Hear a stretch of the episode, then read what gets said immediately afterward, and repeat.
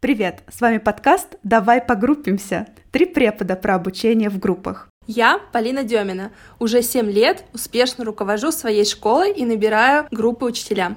Я Юлия Щукина, и я в прошлом социолог, поэтому собираю группы, основываясь на научном принципе. Я Ольга Кочегарова. Я создала систему, в которой основной набор я провожу только один раз в году.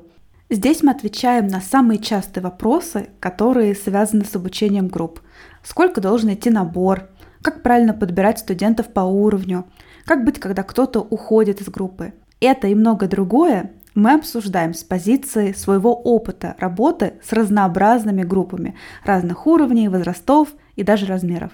Ну что, давай погруппимся?